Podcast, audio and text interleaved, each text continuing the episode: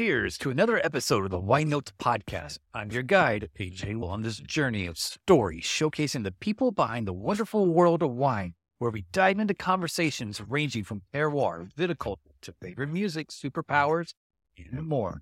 Please enjoy this episode of the Wine Notes podcast. Joe, thank you so much for taking the time to be on the podcast today. I really appreciate it. It's my pleasure, AJ. I've been uh, watching your work and uh, was able to accommodate you once here some months ago, and I've been looking forward to this. Yes, no, I've very much been looking forward to it as well. Uh, holy cow. You can't even see out your window I mean, of the fog.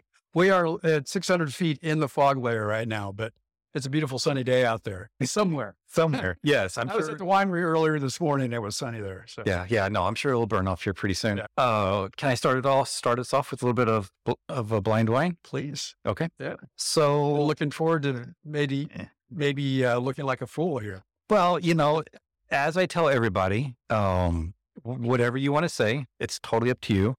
If you just want to say it's yummy or, ooh, I'm not sure about this, it's totally up to you. Okay. And um, so you're going to give me some parameters or is this uh, North America or well, the, so bridal the, or well, just... so the, the, the parameters is I always try to find something that has some sort of connection to you. Okay. Uh, I, well, yeah, and I was like, oh my gosh, what what in the world do I bring Joe Dobbes as a blind wine? Because this is a beautiful wine, AJ. And see, that's all that matters. That is all that matters. Um, it's it is always fun to have just a little something, uh, just to kind of kick things off, and then toward the end, I'll I'll reveal what it is. And thank you. Yeah, cheers. Thank you. Keeping me honest. Huh? Well, I love the aromas. It's um, red fruit, smoky, uh, gunpowder, cherries, raspberries. Yeah, and I, you know, I did have some difficulty of what do you? I mean, you have so many connections in the wine industry. How do I find something that has a connection to you? So hopefully, you know, that this will kind of tie into what we want to talk about today and have a connection to you. Yeah. Well, my guess is it's Pinot Noir. Gosh. So all the vintages are going through my head. This is like studying or taking the WSET test. But a little bit, but yeah, you know, you don't, you don't, never done. you don't have, and you don't need to dive in that deep. It's totally fine. It reminds me of the 2015 vintage, um, which I loved. Um, red fruited, well balanced wines, gorgeous wines. Um, I haven't had, I've got a bunch in the cellar downstairs. I haven't had any in a while, so we're due. But it reminds me of that vintage. But you know, it could be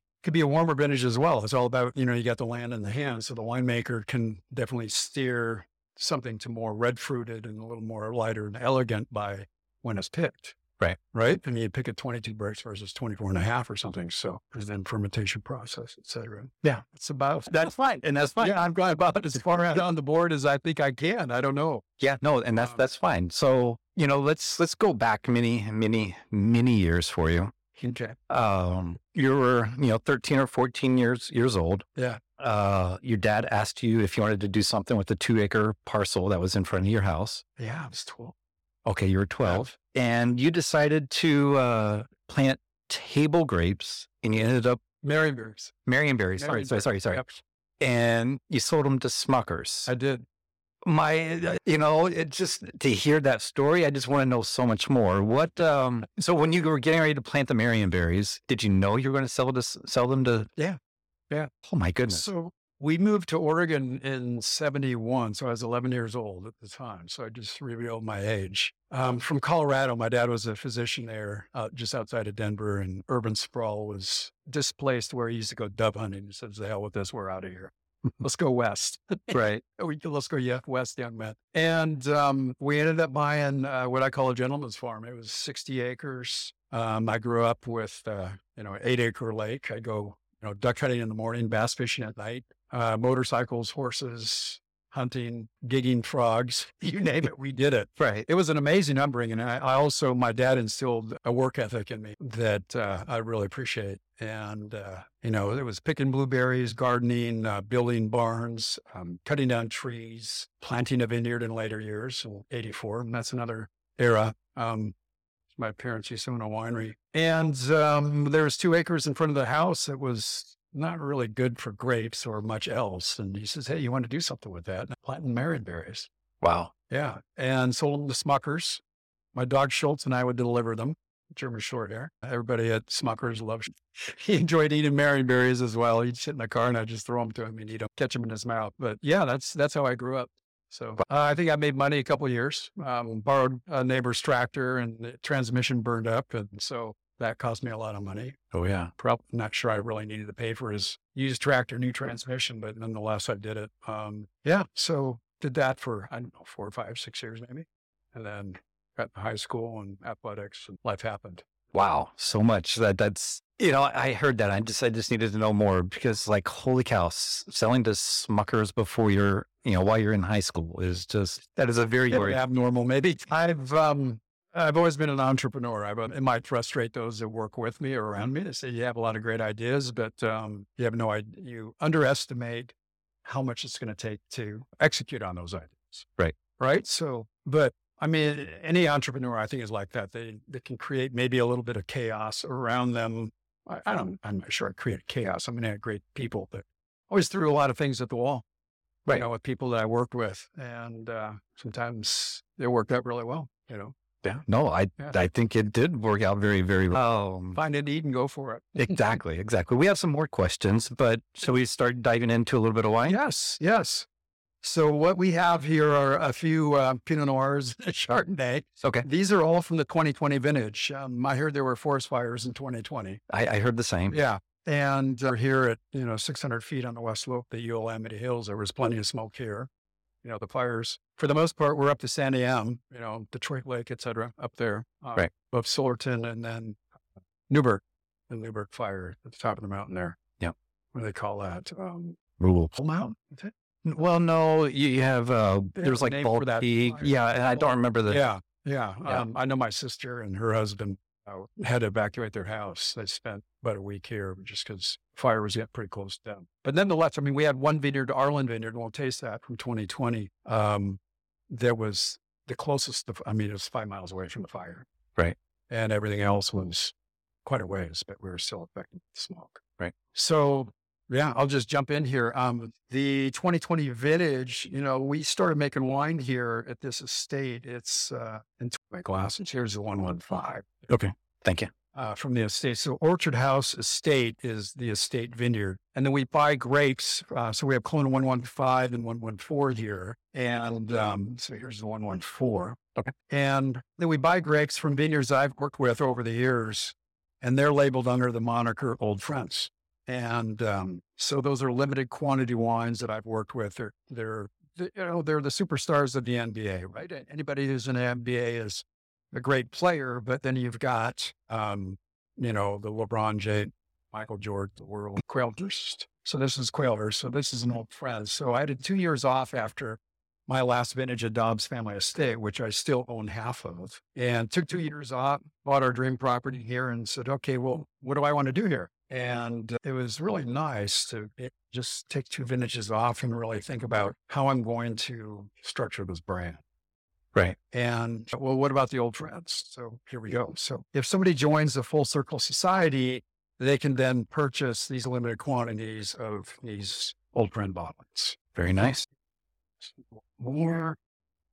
So in 2020, you know, we have about a 12 acre vineyard here and it is for the Chardonnay we have a 12 acre vineyard here and you know, I had a lot of money invested in organically farming this. And the Labor Day fires popped up and it's like, well, I didn't even for a second, AJ, think about not making wine. It just didn't make any sense to me. I had probably $70,000 invested in farming the vineyard. What am I going to do? Make rosé? Um, let the birds eat it? No, I just kind of rolled up my sleeves and went after it. Right. And then the same with our growers as well. You know, what am I going to do? Leave them hanging? Some some wineries chose not to make wine for a lot of different reasons. Maybe high in inventory, um, and or of course from smoke and being concerned about making wines that are tainted, et cetera. And I, I've been making wine a long time. A long time. I've been making wine in Oregon uh, as a head winemaker since 89. My first vintage in Oregon was uh, 86 and 87 in Elk Cove. And I was in Burgundy in 88 and started in the business in 1985 in Germany. Um, then when I started, you know, I was Willamette Valley Vineyards for seven years and started Dobbes Family Estate and Wine by Joe in 2002. So where am I going with this? When you make value price wines, you put the oak into the wine instead of the wine into the oak. So for Wine by Joe or uh, you know, other value price wines out there. people know the labels. I think it's more difficult to make a value price bottle of wine that's of really high quality and still make money than it is to make a $90 Pinot Noir. And why do I say that? Is because you have to shave costs where you can. Exactly. You're farming at higher tonnages. You might be farming in Southern Oregon where they can get five, six tons the acre or higher of really high quality Pinot Noir. And more getting to my point is you're machine picking, right? You can't afford to pick those grapes by hand. No, no. The picker goes over the row with beater bars and hits the grapevines. And guess what comes off? Berries of fruit.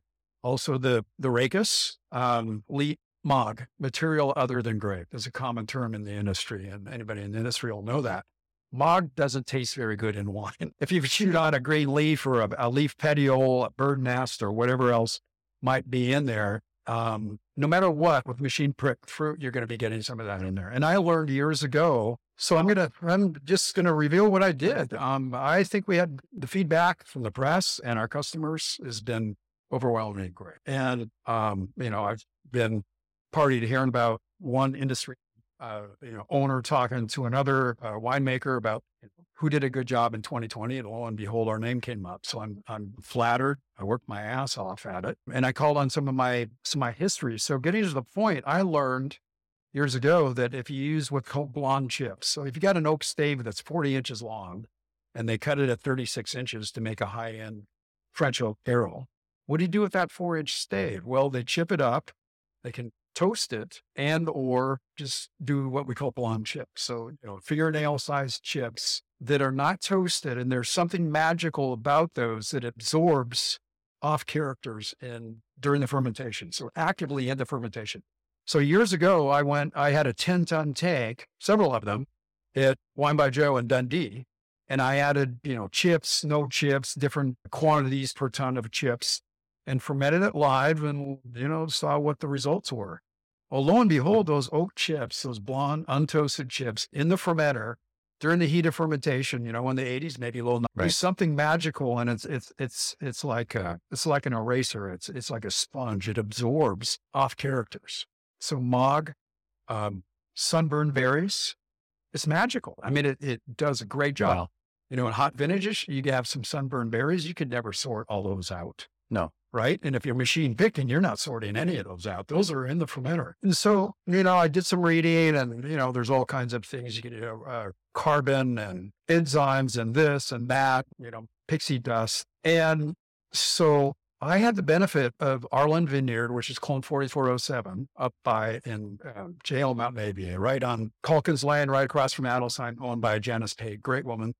And I first worked with that vineyard in 2016. That was my last vintage at uh, Dobbes. Um, we always went into high end wine. I took the two years off, as I said. Told Janice, "Hey, I want to work with your fruit." So in 19, you know, had great success with it. good good reviews, and wines essentially sold out. In 2020, then we had these fires, and the benefit. How often do you have a crystal ball? Very often. No, no, not at all. If I had a crystal ball, we'd be doing this on my yacht. So I'd be right there, or whatever. no, we'd be on the jet. Uh, but anyway, um, I got up at four, four thirty in the morning. I had a micro winery set up in my garage, and I'd go up to Janice's vineyard, Arlen, and pick those grapes, bring them down because that vineyard it's on um, sedimentary soil, Riparia Gloire rootstock, which is devigorating and promotes ripeness, so you ripen sooner. And clone 4407, so it's like the perfect storm. Right, right. To have two, two and a half weeks advance ripeness of everything else, my estate and the other vineyards that we're buying from, even Quailhurst and Chehalem Mountain, and precipitously ferment um, numerous experiments with Arlen to see what worked. And, you know, I tried enzymes, I did this, I did that, um, gelatin, you know, all kinds of things. And lo and behold, the oak chips, wow, one, hands down. So I said, okay, that's what we're going to do. And I did it. And, um, you know, I'm, I'm really proud of these wines. The reviews, I think we got 190. We made six different Pinot Noirs, two from the estate. Um, the Eola Bench right here, the black label is actually is a representation of our estate vineyard here that's 450 to 650 feet west facing. And, uh, see, Symonette, which is just down the hill from us. One of my, Ken Wright and I worked on the 89 vintage together at Eola Hills Wine Cellars, and he introduced me to that vineyard. It's, it's not by chance that he owns mm-hmm. Carter, which is literally across the fence, because the introduction to uh, Symonette at the time, it was called Tupper. So I'm working with three different, uh, third owner there from that vineyard. I digress. It's an amazing vineyard. So Eola Bench is a combination of our estate and Symonette. But um, yeah, reviews.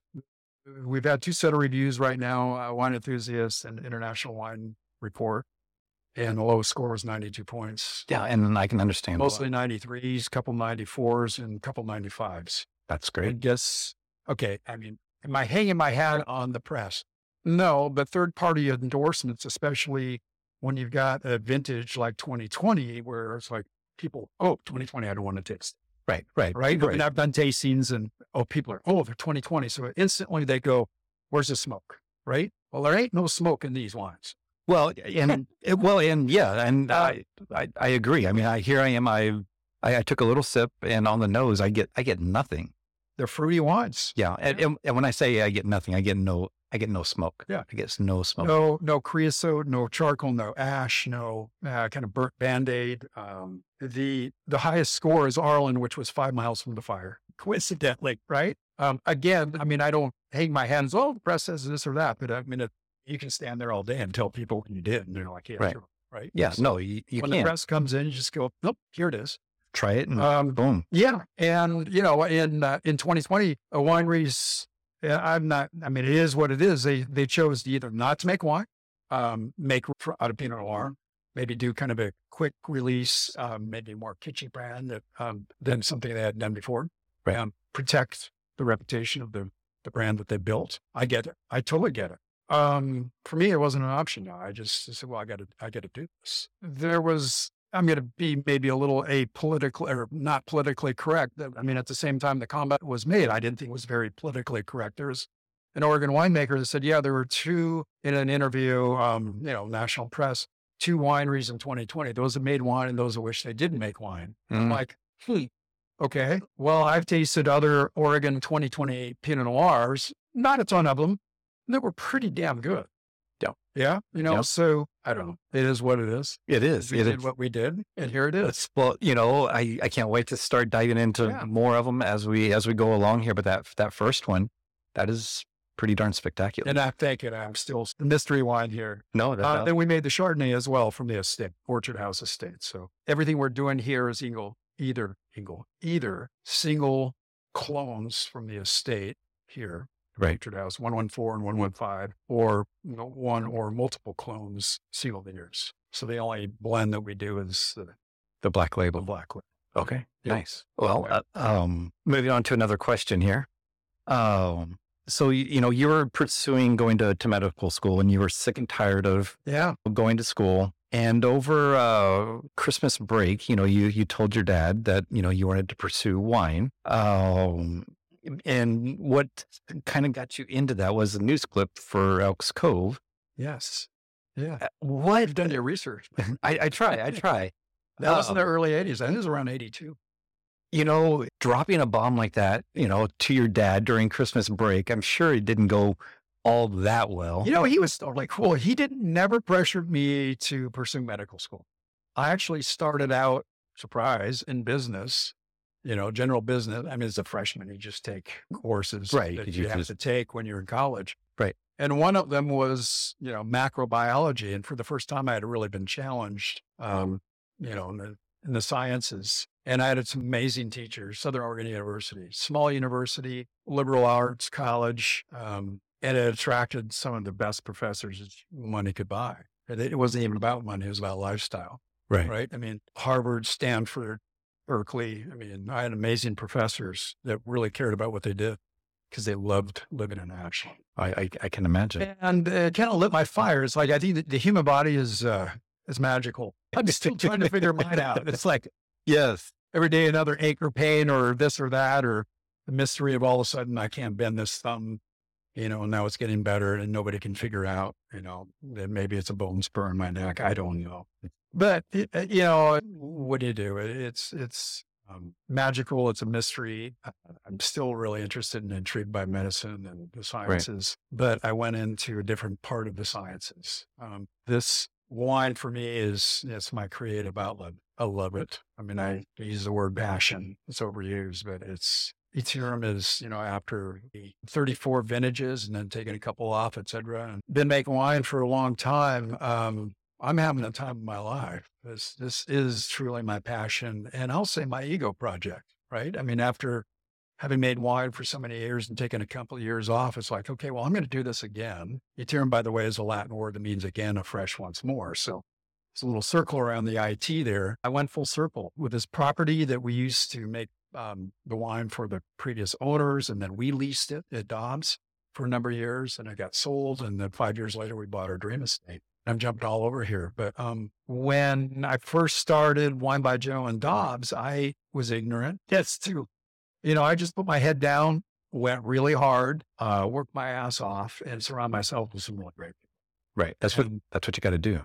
Gave them a leash, you know, trust but confirm. Right. Right. And um, we grew that company quickly. And in years, it was time to take a break, do a reset, figure out what I want to do when I grew up. And this is it. And this is truly my passion project. I talked about ego. It's like, you know, ego is not necessarily a bad thing. Everyone's got an ego, a healthy ego. If you have an oversized ego, that I don't think that's such a great thing. I think most people would probably agree with me on that. But where I'm coming from as far as AJ, ego project is okay. I've been making wine a long time. I've had some successes. Um, some accolades, but this was my, this is my final act. Right. It's like, you know, Joe Dobbes 3.0. And I wanted to make a splash. Well, yeah. And, if, know, I, and if I remember correctly, you, you had said, I think last year that you still hadn't made your best wine yet. Yes. My wife hates it when I say it, but Patricia, but now she gets it. Um, and over all the years, you know, I was a hired gun for 17 years working for other wineries and ran Dobbes and Wine by Joe for 17 years. And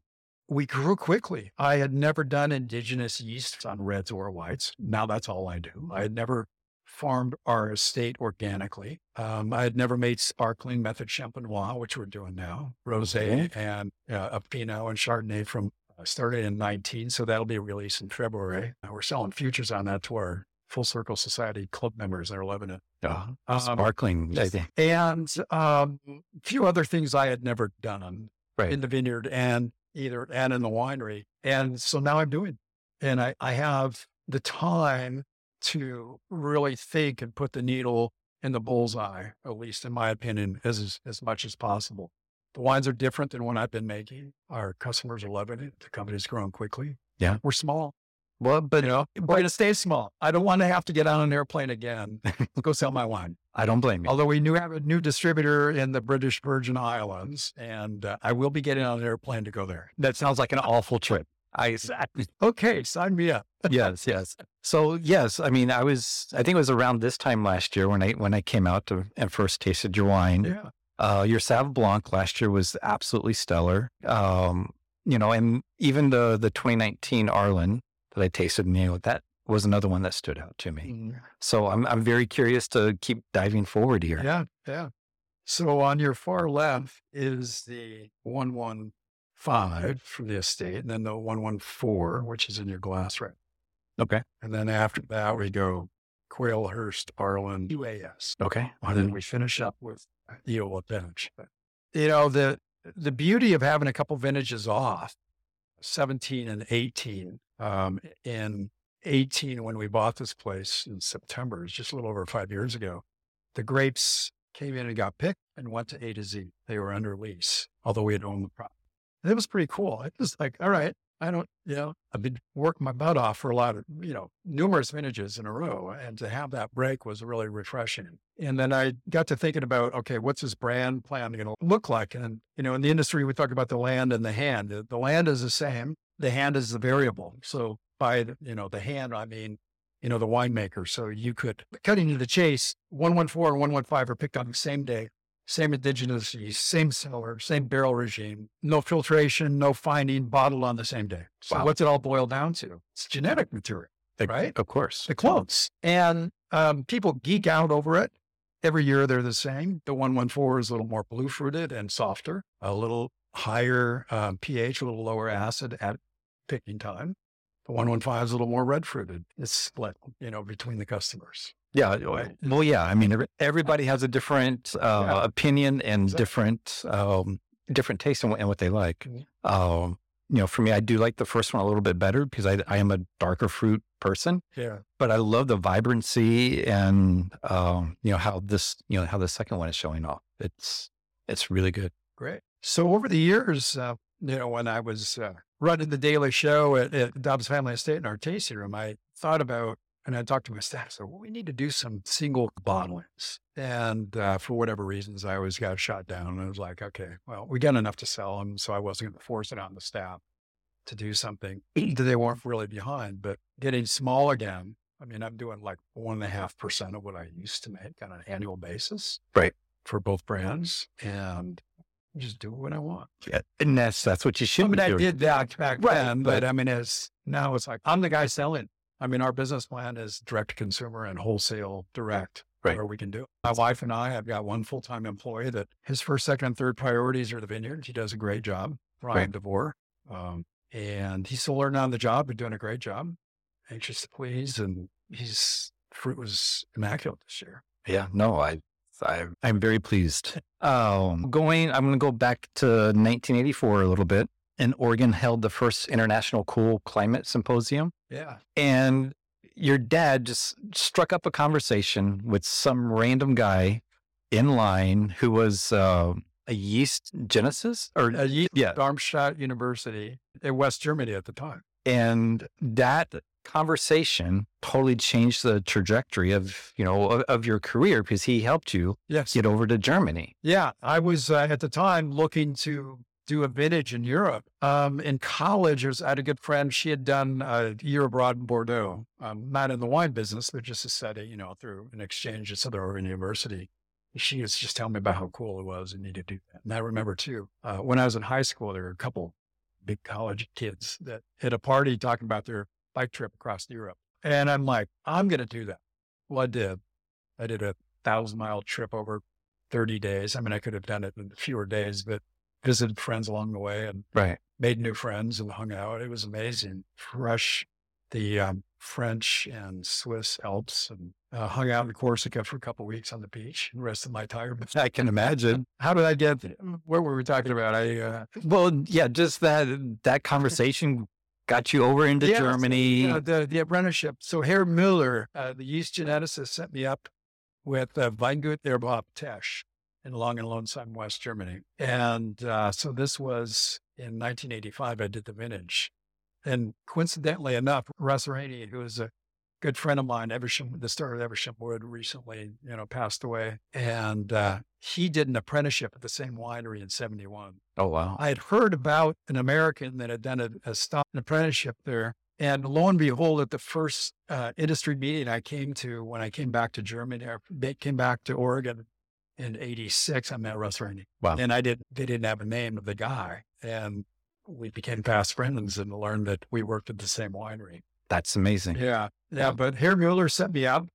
Um, so I studied the Berlitz tapes, you know, the Berlitz tapes and the little uh, sticker like Kühlschrank and this, you know, stuck them on things so I knew the, how to pronounce it. Well, yeah, yeah. And, and I, I, um, I guess I have a knack for languages, or I used to. I don't so much anymore because I don't, I don't need another job. But um, I picked up German quickly. I could uh, read it, I could write it, I Wow. could speak it fairly fluently. Uh, the first couple of days, um, Herr Dies, Mr. Dies, the winemaker who was a graduate of uh, Geisenheim University. So that's kind of like the UC Davis of Germany. Okay. Uh, he spoke English to me fluently and then he quit. And then everybody in the cellar didn't know how to speak English. So it was sink or swim. Oh man. Yeah. Oof. So I swam. And I think you swam wonderfully. I mean, here we are today. Yeah, yeah. Yeah. So then I came back to Oregon in 86 and Pat and Joe Campbell gave me a job as cellar grunt. Wow. And That's quite amazing. yeah, it was fun. Yeah. So, okay. So this this next one. Yep. Did you say this is the Arlen? Yeah, uh, that is Quailhurst. Oh, Quailhurst. Okay. Yeah. So Quailhurst and Arlen are both from the sub AVA. And the story with Quailhurst, all the old friends have a story. I think the interesting story is uh, Marvin and Deborah Hausman owned the vineyard uh, in the early 2000s. I don't remember when they bought it, but in 2002, 2003, I met Marvin and his wine was being made in another winery. I helped him finish that wine. And then 2003, started making Quailhurst Estate for Quailhurst for Marvin and Deborah and Quailhurst Estate for Dobbes Family Estate. Mhm.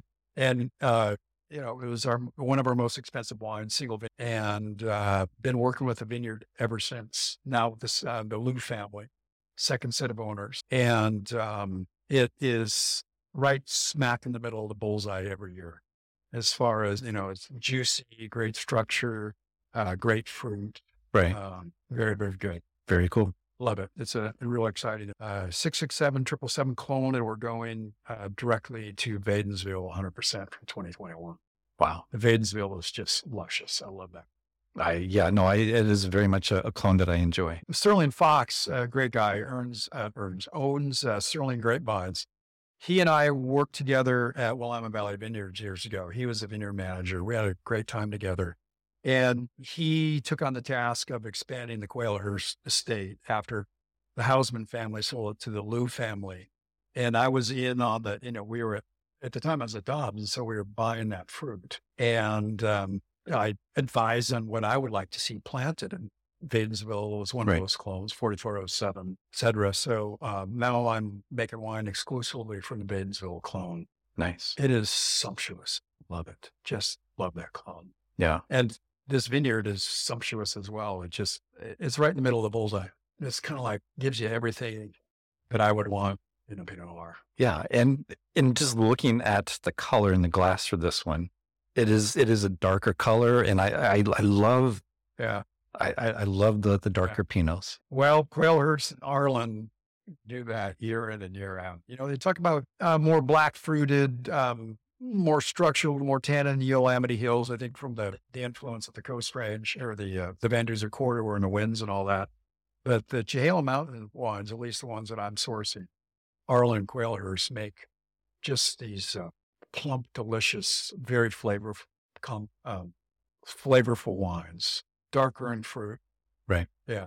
And um, Arlen is sedimentary soil. So you would expect to see that, my opinion, from sedimentary soil, but Quailhurst is not. It's Jory. It's higher up on the hill.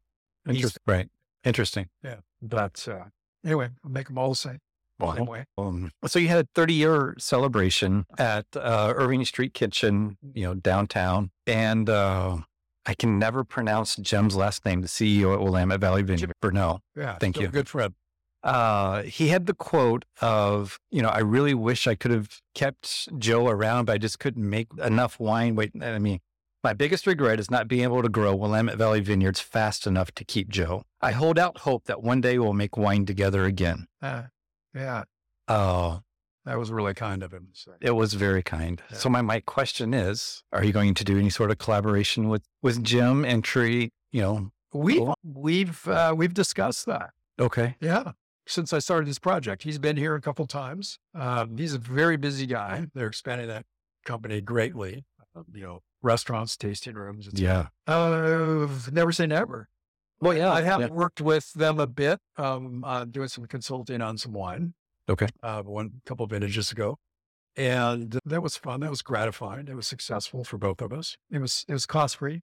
I didn't want to charge him because Jim's a good friend and Right, right. No, and that's good. It's it's good to have those. I, at this point, I'll just call lifelong friends that you just kind of help out. friends, right? Yeah. So I don't know. We've talked about doing some collaborative tastings. If we did a collaborative project, that'd be fun. That would be fun. Yeah. Yeah. I can think of a vineyard or two that I would, I don't know what that would look like. Right. Right. Um, they're a public company. I'm a small private company, but Well, yeah, but it's like box. yeah, It's yeah, not that difficult. yeah. No, I, I think it's We'll possible. see. We'll send this podcast to Jim and see what he says. I will be sure to tag him and see what, what we can do. Sometimes I'm my own worst enemy though, right? It's like I really swore that I'm, you know, I'm going to slow down and try to keep this simple. And um, sometimes things become more complicated bec- before you can simplify. I mean, launching a new brand is a whole hell of a lot of work. Um, but you know, I don't want to take on too many things. But if it's the right project, I do. I do some custom winemaking for a couple high end labels. Um, that's fun. So we'll see. Yeah. No, I have to. I have to stay in the know if Yeah, it happens. yeah. Yeah, yeah, that'll be good. All right, so we're moving on to Arlen. Yeah. So Okay. then we have Arlen. So 2020, and uh, as they all are. As I said, Arlen is uh, right across from Adelsheim on Calkins Lane, sedimentary soil, uh, clone 4407, which is, we think, the true do- DRC Domaine di Conti clone that was earlier brought in errantly as it wasn't clone. It was Right. what we call A28 Pinot Noir, which grows straight up. But um, there's very, very little of this plant in Oregon. And um, Sterling Fox then uh, planted this, um, I- you know, works for Quailhurst and at the time uh, for Janice Pate, and he planted 4407, one acre. So I was the first winemakers, to the best of my knowledge, to work with 4407 commercially. And there's not a lot of it planted. Uh, really tiny, you know, Pinot Noir means a little like, you know, black pine cone, right? Right. In French, and the- they are little pine cones. It's, it's really concentrated wines, different than any of the other clones. So single vineyard, single clone. Yeah. No, nice. I, I'm a This is fan. the one that's gotten two 95 point scores from questionable vintage. You, you know, I, Close to the fire. yeah, very, very close to the fire. And I've, you know, I've been a fan of Janice and Arlen since uh, early 2020. And, you know, just what she's doing out there and what she's doing with the farm is absolutely, you know, spectacular. Yeah. Yeah. She's having a lot of fun out there. Yeah. That kind of reminds me that I contacted you knowing that you do the podcasts. Right. And part of the reason I did that is, you know, I want to be part of it, whatever, whatever we did, you know, tasted, tasted rose or Gria. But uh, 2020 was on my mind. I had suggested to you. Right. And why did I do that? Because um, I wanted to share my story and what we did. Yeah. I mean, I need to sell wine, but um, also for the purpose of giving back to the industry. Um, not that anybody asked me to do that, but I mean, it's, the industry's been really good to me and I, I love to share information. And I remember when I was young, looking over somebody's shoulders and, you know, or as an assistant winemaker, you're always, why is he doing that? Or I would do it differently. And, um, just having had a lot of experience with trying to make a silk purse out of a sow's ears, as we all have as winemakers, is like, Right. you know, lots of botrytis or a lot of sunburn or, uh, God, 2013 with fruit flies and larvae in the tanks. And, you know, you name it, I've seen it. Well, I have no doubt. 2010, we didn't start picking grapes until October 18th. Holy cow. Yeah. Um, so I could have thought, you know, I'd share my story and if people are interested, that's great. If, if it helps benefit the industry. Um, I've had other winemakers here and really famous person from Sonoma that tasted these wines. He said, you got to be kidding me. These are, this is 2020. I said, yeah, they deal with smoke all the time down there. So happy to share the story about what we did because we're going to see, we're going to see this again. Blonde oak chips, guys. It works. Yeah. And, uh, you No know, reverse osmosis, no carbon, no this, no that, no pixie dust. It just Right. works. Yeah, it, it does work. And uh, Travis Todd, you know, he worked at you Yeah. know Wine by Joe, and he has his he has his own label called De La Boo. Yeah. And you know, when I talked to him, he's like, "Oh yeah, I got so much information from Joe Mm. on the 2020 and how to like how to you know actually work with you know my own wine for 2020." Mhm. So I mean, you're you're teaching so many people and providing so much valuable Well, you know, information. all um, what the rising tide lifts all boats, right? of course, Um, so another thing that you know on 2020 is like, okay, do you go for it or you spend uh, in, in forest fire kind of vintage like that, quick and dirty on the skins and get it off the skins? I went for it. I mean, heat of fermentation, uh, didn't shorten the fermentation, didn't use any whole clusters. I remember uh, with the stems in there, which is atypical for me. But um, I, if there is any, uh, this is an interesting story. Any any of the, uh, the, the you know the chemicals that are indicative of smoke taint in here. Um, I also haven't even done a measurement. right? I haven't sent it to the lab. And the reason for that is, is really interesting. I think Alex Sokol Blosser did a great service to the industry. He took some 2017 Pinot Noir that was made Blossom Ridge right at the end of the driveway here. That's owned by my neighbor, my ma- make some wine for. And he did uh, the analysis and found all the smoke taint, uh, you know, precursors and chemicals, uh, compounds that are indicative of smoke in a 2017 wine that never saw a forest fire. Well, hello. Where did that come from? Think it came from the toasted French oak barrels? Of course. That's where it came from. Right.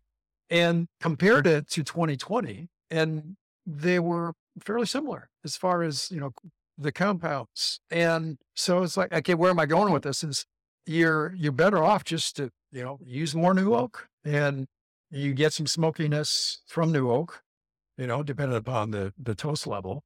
Correct. But I, in my opinion, it'd be a mistake to try to lighten the load on the wine. In other words, try to make something that's a little more simple and less time on the skins than what we had success with, which is what I do every year anyway.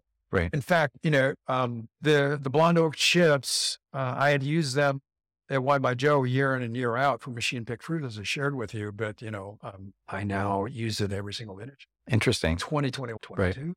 23. We have one fermenter right now that's still, you know, Eola Springs down the hill here is going to get pressed out a couple days from now. It's got oak chips in it, ferment on them because it does such a great job. And, uh, and we sort, uh, we had one vineyard that had a fair amount of sunburned berries. They don't taste good, right? Yeah. Right. The oak chips do a great job to mitigate that. But also, if you've been, you know, you you get the the, the chafe from the flowers that are stuck inside the the clusters after they bloom, and if you look in the bucket, you'll see all kinds of, you know, dried up flowers. Well, that all ends up in the fermenter. There's no way in hell you're going to sort that out. No, there's no way. So the oak chips help mitigate.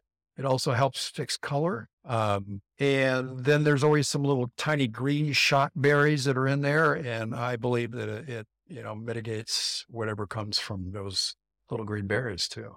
Yeah, I, I can imagine. You know, so then at that point, I mean, what is your and it's going to have to be an educated guess because we, you know, it's it's difficult to uh, 100% know. But how do you think that these will these will age over How are they time? going to age? Yeah. Um, I guess time will tell. Right, You know, one way to do that is keep the bottles open and just give them some air. right. and you know predispose them to aging artificially. Um, so far, they don't. They're chilling like a barbecue one That's great. or smoke. Right, right. Yeah. No, that that's it's it's always an interesting question because you know those Yeah. that did make Pinot, they're like drink them now because we just don't know. That's what. Yeah, and I have seen a few. It's like oh, you open it up, even the course over a couple hours. It's like oh yeah, it's starting to show up. Right. a little bit. Um, again, everybody's hyper focused on 2020s. Of course. It'd be fun to you know bury these in some nights or Right. and whatever. Just like see if somebody goes. that's a turd. I don't. From what I'm tasting here so far, there's I don't think anybody would be able to say, "Oh, that's 2020." Yeah, thanks. And um, you know, I've tasted other 2020 Pinots that I would say the same. Right. You know, you, you would know it's 2020. No, you would Yeah. not. Power suggestion. That's why a good re, you know, a review that's truly done blind is is a good review. Yeah, yeah, Right. I agree. You may not always like what the reviewer came up with, but it's a way to keep them honest. That that it is. Yeah. All right. Shall we move on to the next? We shall. Okay. Uh, the next one is uh, Symonette, owned by Tom Symonette. So this is the one that I first worked with, and uh, which was my first shared vintage with Ken Wright at Eo- the, the only shared vintage with Ken Wright at Eola Hills Wine Cellars. So I'd come back from Burgundy from the 88 vintage. Summer 89, I came back. Eola Hills hired me as their wine. Shared the vintage with Ken, and then he left. Um, and I did the 90 vintage. And uh, is, it's an amazing vineyard. It's on what I call the first bench. So or what I call the Eola bench. You got the valley floor that right down here is, uh, I don't know, 225, 250 feet. And Symonette is around 350. And then it kind of comes up the hill. Then the bottom of our vineyard is 450 feet and then 650. And north to south here, there's a number of, there's six of us, I guess, Right. at the end of my driveway and then going south and some damn good vineyards. Yeah. Um, some that aren't known yet that will, will be known, but, um, Sojourner, Eola Springs, uh, Schindler is the furthest north. And I call this kind of mid, mid part of the hill, the Eola Bench. And I know you're familiar with Burgundy. The Grand Crus are generally in the center of the hill. And why is that? It's a little bit warmer because the, the valley floor cools off first, cool air condense, you know, like water, right? Uh, it's, it's more dense. It hugs the ground. It uh, cools off first and warms up later. If you're too high on the hill, it cools off sooner. And the center of the hill ends up being the warmer. There are a few exceptions to that, like Clos de Vougeot is down on the flats. And you would look at that and say, well, that's a Village, Village wine. No, it's not. It's a Grand Cru. It's a damn good one, but there's Right. always exceptions to the rule. Always. Yeah. Yeah. Um, so Symonette, I digress. Uh, we think it was planted around is between 80 and 82. So uh, Winquist and Seeley came up from California and planted uh, on Bethel Heights, Witness Tree. Um, at the time was uh, Gerde, I think. Now Witness Tree. And then uh, O'Connor Vineyards and several others. They did these big wide plantings, you know, 12 feet wide. Wow. You should drive a back truck down it. Uh, but anyway, so it was planned around that time. And then uh, Corky Isselhart bought it from the Tupper family. I worked with those grapes during that period. And Then Tom Symonette bought it and uh, quite a number of years ago. And we did a single vineyard, I think 2006, first one from Symonette Vineyard. Right. Used to be called Nuestro Sueño. He got a cease and desist by somebody, so just calls it Symonette. But it, it's a magical vineyard. In 2010, as I said, we didn't start picking it until October 16th or 18th. And we did over 3,000 tons. Wow. custom winemaking, wine by Joe, and then um, stuff. This is a lot smaller than people think. But um, the ripest grapes we got was 21 and a half Brix. And that was like a couple of, Wow. of Wow. and um, Symonette came in at 24 Brix. I, lo- I, you got to be kidding me. I mean, it looked like it was grown in Napa or something. I don't know. And, and made amazing wine. Uh, ages really well. But there's something really special about the vineyard. Martin Vinzel, it was planted Mm. back in the early 80s, and there's a few other clones in there now. Right now, I'm working with, you know, Pinot Noir that was planted in the early 80s. That's nice. Wadenswil and Pommard. Ugh, I love that combination. Yeah. Yeah. Oh, by the way, I have a, a surprise wine for you, too. Don't let Oh. me forget. Okay. Or a surprise product. Okay. That sounds great. So that's Symonette. And then we've got Eola Bench. Yeah. I'll try that one real quick. I, I will say, as we're progressing, I'm enjoying these more and more and more. Oh, good. They're opening up. Yes. That's always a good thing. Hopefully they're going in the right direction. I, I, I thoroughly, yes, I, I would agree. Uh, and as I'm kind of um swirling this around, so your daughter Amelia, Mm-hmm. she- you know, she has grown up with wine, and uh, you know, I think she's been quoted to say, you know, in college, you know, she kind of skipped that whole cheap wine phase and wine in a, a brown bag, and just you know had the Riedel with Oregon Pinot in it. She went right to the single readers. Exactly. Um, what kind of legacy are you trying to to leave for Amelia? Um, I love working with my daughter. I mean, she's doing a, a great job at Flaneur. She was the assistant marketing director at Dobbes for a number of years. And Flaneur recruited her and she said, okay. And said, hey, make your decision. And she's knocking out of the ballpark there um, as the marketing director. And she works part time for us, uh, you know, all the uh, social media, et cetera. Right, right. We wouldn't be, uh, the company, we've grown the wine club precipitously and things are starting to uh, catch some steam. And she's been really important beyond the project. Yeah, yeah. You think that she'll make any wine?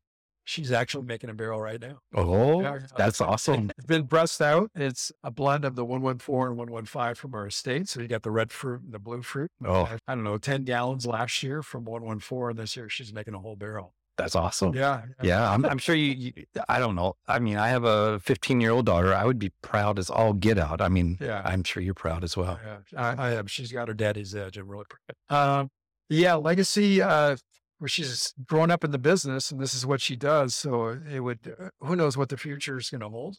Right. I would love to see her get more and more ball, involved over time, but she's really loving what she's doing right now with Flaneur. They treat her really well, and she's running the show. You know, But that's that's great. That's great. So the black label, holy cow!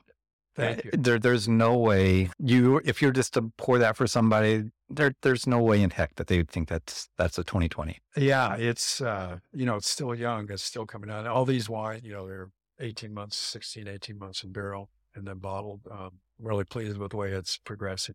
Yeah. But again, this is kind of I, I don't know if it'll ever happen. It's gonna be a lot of work, but I would love to see a sub sub AVA Eola bench within the Eola Amity Hill. I don't know if uh, something like that would ever happen, but uh, nonetheless, uh, it's on the label and Right. you know, starting in 2020, we did you know, got 2021 in the bottle, 2022 in the, the cellar yet. That's going to get blended and bottled in the spring. Right. Oh, So yeah. that would be pretty spectacular. you want to try my little mystery? Uh, Yeah, that would be I- great. Get up and grab it from the fridge. Okay. Yeah, no, I, that would be great. It's definitely a mystery wine with uh that hmm, you know Isn't that a cool bottle? that is a very cool bottle. It's a sample. I got a couple cases of these that were sent to me for Dundee Mobile Bottlers Bottling Company. They won. Yeah, so I, I'm bottom. I'm looking at it. It looks super thick. I'm almost thinking this might be the base wine for sparkling. That's my guess right now. Let's see what you think. Oh wow, What's it smell like? It, it it doesn't taste. I mean, it doesn't smell like this. But my first like boom, it was like oh, orange juice. and I, and I know it's not orange juice, but I mean that was like a- There's no alcohol on here. So this is juice. okay. Okay. But it's something, I think something that's going to be really special. Um, I get a whole bunch of uh, like apricot, peaches, honey. I can definitely, I, I definitely do get the apricot in, you know, and, and when I said orange juice, it was just that initial, like, this is right. This is like, this fruity. This is, know, and this is just juice. okay. So this is um, 2023 late harvest Sauvignon Blanc. Mm, going to ferment uh, like a Sauterne, which I've done once before in 1990. So this is oh my gosh. 34 Brix. Wow. It had botrytis. It's we've got a brand new Sorry, S A U R Y, um, French oak barrel. Uh, and I've got 74 gallons of this. So 60 of it will go into the barrel. The rest will be, you know, in a keg and then for topping wine. Wow. I'll bottle it in 375. So this is be something to be wine club exclusive, full circle society. And this is part of the passion project. I did it once before. Um, turned out beautifully. So, you know, more experience and, uh, how many years? 38 vintages or something like that later. Here we are. You get to have some fun. Yeah. That's delicious. I don't know if I would have done this, but I can't remember for the life of me who it was. It was either a customer or a friend of mine said, you know, you should do like a sauterne. Yeah, it's a lot of work, you know, and yeah. Right. So it's an old friend, Yeah. No, that's, Pete oh, Underwood. Yeah. The Sauvignon Blanc vineyard right across from the, right across from the winery. A three minute drive. that's, that is great. even. So I have some rapid fire questions for you. Mhm. And then after that, we'll reveal the blind wine and I'll get you out of here. Oh, okay. Um, so favorite artist to listen to during harvest. Oh boy. Um, my favorite band is Simply Red. Okay. They are on their 40th anniversary tour across Europe right now. Oh, He's English. And when I was in Germany, actually I was in Austria at the time, but living in Germany, a good buddy of mine, Brian Van Meter came over and we um, we lived the high life for a couple of weeks in Kitzbühel, Austria. It's kind of the Las Vegas of Austria. right. Skiing, partying like animals. We'd get up, eat a huge breakfast, go skiing, go to the Londoner pub, tie a few on, and then go dancing half the night and then do it again. And um, that's when I was younger. And I was in this nightclub and uh, Mick from Simply Red was playing and strobes were going. And I was like, I love this guy. And Yeah. I listened to his music. Um, generally, I, I've got um, Joey C. Is my uh, assistant during harvest. He does an amazing job. He um, worked with me when we were making our wines at Bryn Mawr for several years, Mhm. and he was their employee. And he can do the the work of two people. He's amazing. We- We don't need even to talk much. It just happens. Right. It's perfect. That's great. Uh, really, uh, he plays kind of hard rock music. So it's like, okay, I let my employees play what they want. Right, right, right. It's a like, oh God, can we change this? I'm not a hard rock guy. Right. Right. Yeah. Yeah. I, I can understand. I can understand. I'm not a strictly Frank Sinatra either, but you know, I do Right. enjoy it. So Yeah. does Joey. But Yeah. Anyway, yeah. So um Simply Red. Very nice. If you haven't listened to them, guys me. Yeah. No, I Yeah. very much remember Simply Red. Yeah. Uh, your favorite indulgent food. A really good pizza. Okay. Yeah, I, That's- I can pack it away. Anyone will tell you that. Um, favorite food is probably French cuisine though, with sauce. I'm kind of a food snob. No, that, that's When I, I laugh about when I was in Burgundy working with uh, Christophe Roumier and Dominique Lafon, uh, lived with Christophe about nine months. And I joked that the little bit of money that I made went towards toothpaste and Michelin restaurants. Um, and so I can name, you know, the who's who of Burgundy. They were buddies of Christophe's. Right. And I was just a hanger on and I was, was a big part of my education. I was just a big sponge. And we'd, anyway, we'd go out to Michelin restaurants and everybody would bring tastings in their cellar. So, wow. anyway, Uh, harvest notes. Are they digital or handwritten? handwritten and very few of them. Because you got it all up here, up here, right? I uh, sold some, a little bit of fruit to um, a really neat guy that's getting into the business from my estate. And um, I told him when he was at the winery the other day, um, I said, you'd be surprised how much little chemistry actually. Right. Um, I, I, I honestly, I don't take Brix on a daily basis during fermentation. Stick my nose in it, stick my hand in it, I taste it, looks good. Next There you go. you know, I mean, oh, smells great. You know, write it down. Right, right, right. Why? And I, I put the attention where it needs to go. And I do measure Brix early on. I do by some course after four or five days, you know, harvest numbers. Right. So you use a of nitrogen and I just send it to, you know, one of the labs, ETS or core. They do a great job. Um, we're lucky to have them. They do a great job in the industry. And, um, you know, post pressing, of course, et cetera, et cetera. And, you know, do I need to make any acid ads and things like that? But I, I don't do, I don't take a lot of notes. That's right. I do have a notebook. I've got about three pages from the vintage. And the notes would be, you know, maybe acid trials or something that's just kind of outside of the daily norm. Right. Like, why did I do this? Or what, what was I thinking? Why did I do this? Right. Where do I want to go? Okay. Yeah. No, that, that that's good. Um, if you could choose a superpower, what would it be? Flying. Okay. Yeah. I've had many dreams of just flying. That would be that would be Yeah. that would be amazing. That'd. Be awesome. My dream, I guess, is a superpower, is to go back into history. Like here we are at this beautiful 21 acre estate where I live. What was this like 100 years ago? Wouldn't that be cool? That would be so I cool. would love to do that. Yeah, just observe and Yeah. not like mess with anything in the past. Just observe. What did this look like? Who was here? I would love to go back to, you know, well, the Native Americans were inhabiting Oregon. What was Right. it like? It was in Clark days, et cetera. That- That would be really awesome. yes. The last book you read. I mean, it could be physical, it could be audible, or it could even be Interesting. even be like a podcast or don't- something. I read technical stuff. Um, I've become kind of a YouTube jump junkie. Yeah. Honestly, I mean, you can just you get lost for hours. Um, how to do this or that. You know, I grew up hunting and fishing, so I enjoy a lot of that stuff. And uh, animal wisdom. Richard Batten helped me out here. He, uh, anyway, I just watched it the other day. It's a series um, on the animals and the world and the planet, Nova, things like Right. that. Yeah, I'm yeah. Really into last book. I don't even remember what I read. It's okay. Yeah, I was just yeah. But this did this did bring up a, a random question for you. You know, you grew up bass fishing, and you know, do you know who Bill Dance is? I, I don't. Okay, that that's okay. Right. So he um TV show uh pro bass fisherman out of Tennessee, Oh, okay. All right. and I was just curious if you knew him because tennis years ago actually you know developed his iPhone app for him and got to work with him and Oh, whatnot. right. So How'd they down? yeah, so I was just curious. Yeah. Um, I don't hunt and fish much anymore. I mean, we had a we had a boat that we used to do a lot of ocean fishing, tuna, halibut, salmon, Right. epic Oh, I can imagine. with my family and friends. And uh, this business kind of got in the way of that. It it, it does happen. Patricia convinced me to sell it. So I have friends with boats. That's the best kind of friends. Shall I reveal the the wine? Yeah. Okay. Yeah. No. So again, I tried to find something that had a connection to you, Yeah. right? So, and we were talking about 2020s today.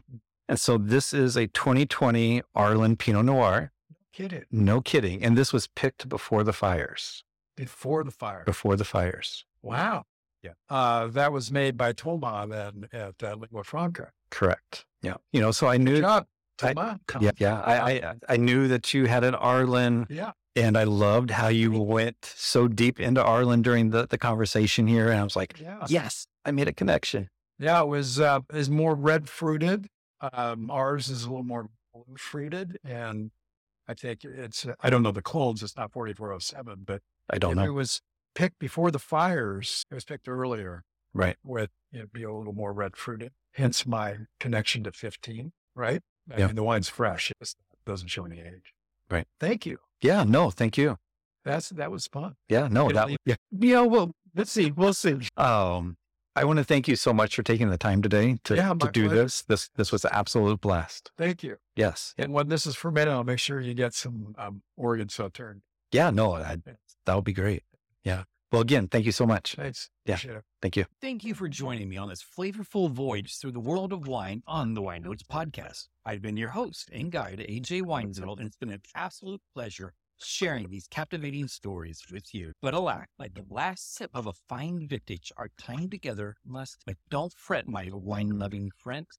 The cellar doors of the Wine Notes podcast will always remain open, waiting for you to return and explore new conversations, stories, and musings from the captivating people behind the magical world of wine. Before you go, hit that subscribe button on YouTube, Apple Podcast, and Spotify, and don't forget to leave a spark five star review to help spread the word. Until our glasses clink again, remember to savor life's moments and let the spirit of wine cheers. And as always, may your wine glass be full, your heart be light, and your journey be delight.